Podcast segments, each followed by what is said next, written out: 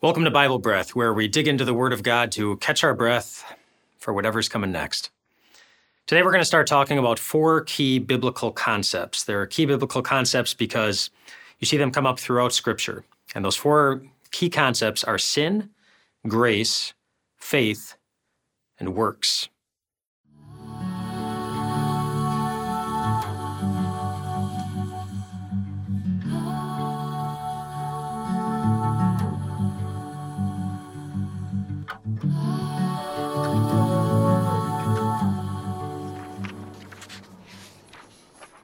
Sin, grace, faith, works. Today we're going to talk about sin, how it got here, why it's still here, and why it's a problem for everyone. And really, as we talk about sin, today we're going to answer a very important question. And the question is this How did everything get so messed up? Why is everything still so messed up? And what can we begin to do about it? To answer that, you need to go back to the very beginning. And I mean the very beginning. The Bible says in the very beginning it was just God. But then God created the heavens and the earth. He created the universe, the stars, the animals, the planets. He created everything. And he got done with creating everything, including human beings. And the Bible comes to the conclusion that it was very good. God said that himself. He looked at everything he had made, and it was very good. Nothing wrong with creation, nothing wrong with human beings. No conflict, no pain. Everything was good. So, how did it get to where it is today? You can't tell, you can't explain that without talking about a very significant character, and that is the character known as the devil or Satan. In the book of 1 Peter, Satan is described in a very particular way. It says, where we're told to be alert and of sober mind because your enemy, the devil, prowls around like a roaring lion looking for someone to devour. And so by that, we learn that the devil is, well, he's your enemy. He wants nothing good for you. He hates you.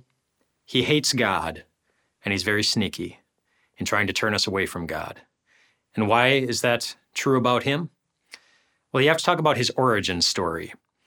The devil was originally a good angel that God had created. So before there was just God, which means there were no angels. But then when God created everything, the heavens and the earth, he also created angels.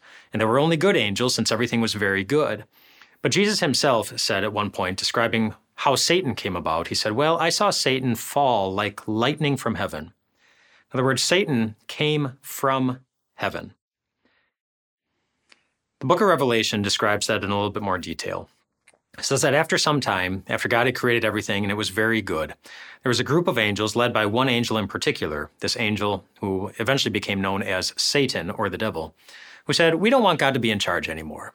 We want to be in charge, or we don't like God rules. And so they led a rebellion against God, and um, God and his good angels fought this bad angel and all of his fellow bad angels. And Revelation chapter 12 tells us that they lost. The devil and his angels, they lost. They lost their place in heaven, and they were kicked out of heaven, never allowed to be there ever again. And that's when God created hell, it seems. The place reserved for all unbelievers and also for those who oppose God and who are determined to oppose God. And so after Satan and all of his angels were kicked out of heaven, they were never allowed to come back in. And so he became a little bit upset about that, knowing that he was going to be confined to this hell for the rest of his existence. But you ever hear the phrase, misery loves company? That when someone is in misery, they want as much company as possible. You might be able to apply that to Satan or the devil, that he was going to be in misery as a prisoner of hell for the rest of his existence, but he wanted as much company as possible. And so that's why we see Satan or the devil show up very early in the Bible, in Genesis chapter 3, in the first book in the Bible, when he comes after Adam and Eve with the first sin. And Adam and Eve were perfect, perfectly in line with God's will. They were able to do perfect things and not sin. And God had given them rules to follow in the Garden of Eden. And one of those rules was there's a certain tree you should not eat from. And Satan came to them one day, came to Eve first, and said, Eve, did God really say you're not supposed to eat from any tree in the garden? And Eve said, No, no, no. We can, we can eat from, uh, we can eat from all the trees, but there's this one tree we're not supposed to eat from. And then Satan, who was very subtle, began to convince Eve that, well, maybe God is holding back on you. Maybe God's holding back something important from you. You know, maybe God knows something that you don't, and don't you want to be like God? And that began to sound very, very good to Eve. And so eventually she took a piece of the fruit that she wasn't supposed to eat She ate it. She gave some to her husband who was there with her, and he ate it too. And now there was no turning back. If you picture a cup of water, clear water, and then you picture putting a drop of food coloring into that water, and you picture the food coloring working its way out, you can't undo that. You can't separate the two now. And that's how it was with Adam and Eve with sin now. They had crossed a line. And once they had crossed a line, sin was very much a part of them, and they could never take that step back. They could never go back. They were now sinful, and this is how sin came into the world. Sin entered the world when God's enemy, Satan, tempted Adam and Eve to sin. So that's them. What about us? We're not in the Garden of Eden. Satan doesn't show up to tempt us to eat the fruit that we're not supposed to. And no. But now Adam and Eve were sinful, and well, just like parents pass along any number of things to their children, they pass along their their uh, their hair color and eye color and different physical characteristics. Parents also pass along something to their children that no parent wants to pass along, and that is their ability to sin.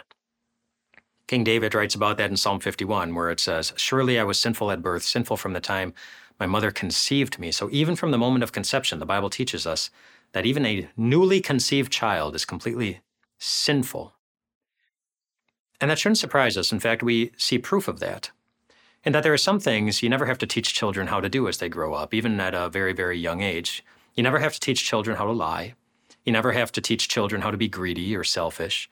You never have to teach children how to be mean or um, or how to scream. You never have to teach a little baby how to scream their lungs out and just think about themselves with no regard for how much sleep mommy and daddy are getting at night. You don't have to teach them how to do any of those things. And the reason we don't have to teach them how to do any of those things, we don't teach them how to be selfish or greedy or arrogant, is because all of that is already written on our hearts from conception. We are sinful from conception, and that shows up in our lives. It also shows up in us being very susceptible to the devil's lies. Jesus once was talking with a group of church leaders, and they were misusing the word of God. They were tweaking the truth. And God compared them to Satan. And he said about Satan, you know, when Satan lies, he's speaking his native language because he's a liar and he's the father of lies. And that's how Satan still operates in some way that we can't completely explain. Satan gets these lies in our heads lies like, God doesn't love you. Your sins aren't forgiven. There's no hope for you. It's like other people might belong to the family of God, but there's, but there's no room for you. Those are all lies. The exact opposite is what Scripture teaches. But Satan, he gets these lies in our head, and we start to believe them. And when we start to believe them, we start to walk away from God or push him away or think that God wants nothing to do with us anyway, and so we give up on him. We see our susceptibility to Satan's lies. Sin is a big deal. It makes us weak. It's a big deal for another reason. I have a brother who attended a college, and he had a particular class in college one year where the instructor at the very beginning of the course, on the very first day, he said, The exam in this class is going to be awful. Like the final exam, it's going to be awful. You will not want to take it. And then he said, There's one way you can get out of taking the final exam. He said, If you get a 100% on every assignment throughout the course of the entire semester, then I will give you an automatic 100% A plus on the final exam. Anything less than a 100%, even just one question wrong at any point over the course of the semester, then you'll be on your own. And you'll have to deal with the exam on your own. In case you're wondering, my brother did earn 100% on everything throughout the semester, and he was exempt from the final exam. He got an automatic A plus on it. Well, God says something similar. He says, if you want to get into heaven on your own, it has to be 100% perfect throughout your entire life. Anything less than 100%, well, now you got to deal with the final exam. Now you got to deal with God's judgment. You got to be perfect, Jesus said, just as your heavenly Father is perfect. That's why sin is a big deal. Because you know, none of us are. Now, at this point, somebody might object and say, Whoa, whoa, hold on a second. This isn't my fault. I wasn't there in the Garden of Eden when Adam and Eve sinned. I wasn't there to decide whether or not to take the fruit. I wasn't there to decide whether or not to listen to Satan's lies. It's not my fault that Adam and Eve sinned. So I shouldn't be held accountable for it. It's not an unusual thought, which is why it's good to define a couple of different terms that you should be familiar with as we talk about sin in the Bible. There are two important terms to talk about original sin and actual sin. Um, original sin is the sinfulness that is passed along to us from our parents. The fact that we are sinful, the fact that nobody has to teach us how to do the bad things, and the fact that we do them without even trying so often. That is original sin. The fact that we are capable of pretty much any sin. But then there are actual sins, the actual sins that you can see people commit, the actual sins that people can point at and see, see, that broke God's law. See, you weren't supposed to punch your brother and sister. You weren't, supposed, you weren't supposed to bite your classmate. You know, those different things. You weren't supposed to cheat on the test. You weren't supposed to cheat on your spouse. Those are the actual sins. The trouble with original sins and actual sins are that they both put the presence of sin in your life. You are guilty of those sins. Adam and Eve doesn't, well, they don't force you to commit any of them. We are each guilty of our own sins, and we can't blame Adam and Eve for the decisions that we make. We're all guilty of sin. However, we became sinful, we're still the ones who make the sinful decisions. So, those are two important terms that, uh, that we should know as we go through the Bible regarding sin. A couple more Bible buzzwords to talk about. So, we've already mentioned a number of them. The word devil He's called a devil because the word devil means something. It literally means liar. He's the fallen angel that rebelled against God and was cast into hell. He can't defeat God, and so his goal is to steal people from God into hell. Satan is another title. It has a meaning. It means enemy, and that's another name for the devil, and it describes him pretty well. He is our enemy. Hell is the place that God created for the devil and all unbelievers. It is eternal separation from God, eternal separation from everything that's good. And then again, original sin and actual sin. Original sin is the sinfulness we inherit from our parents. Actual sin, the actual sins that we commit individually.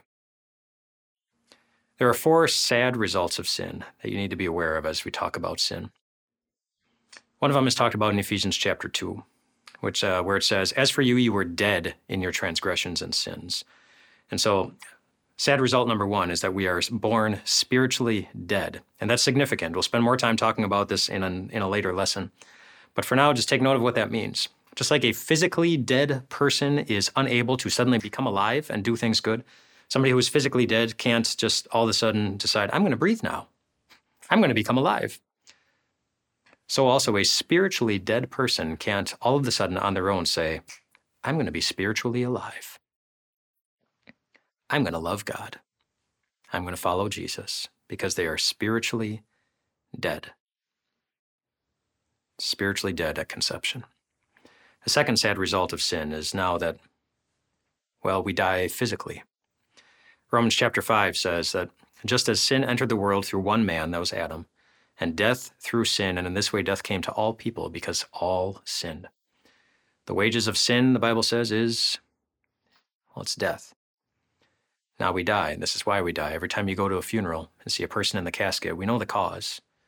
Whatever the doctors say, whatever the medical charts say, whatever the obituary says, the real cause is that person was sinful. They were sinful. They were too weak, spiritually, to keep themselves alive and going. Sad result number three, when it comes to sin, is that it's not just human beings that suffer now all of creation suffers. In Romans chapter 8, the Apostle Paul writes, he says, We know that the whole creation has been groaning as in the pains of childbirth up to the present time. All of creation hurts.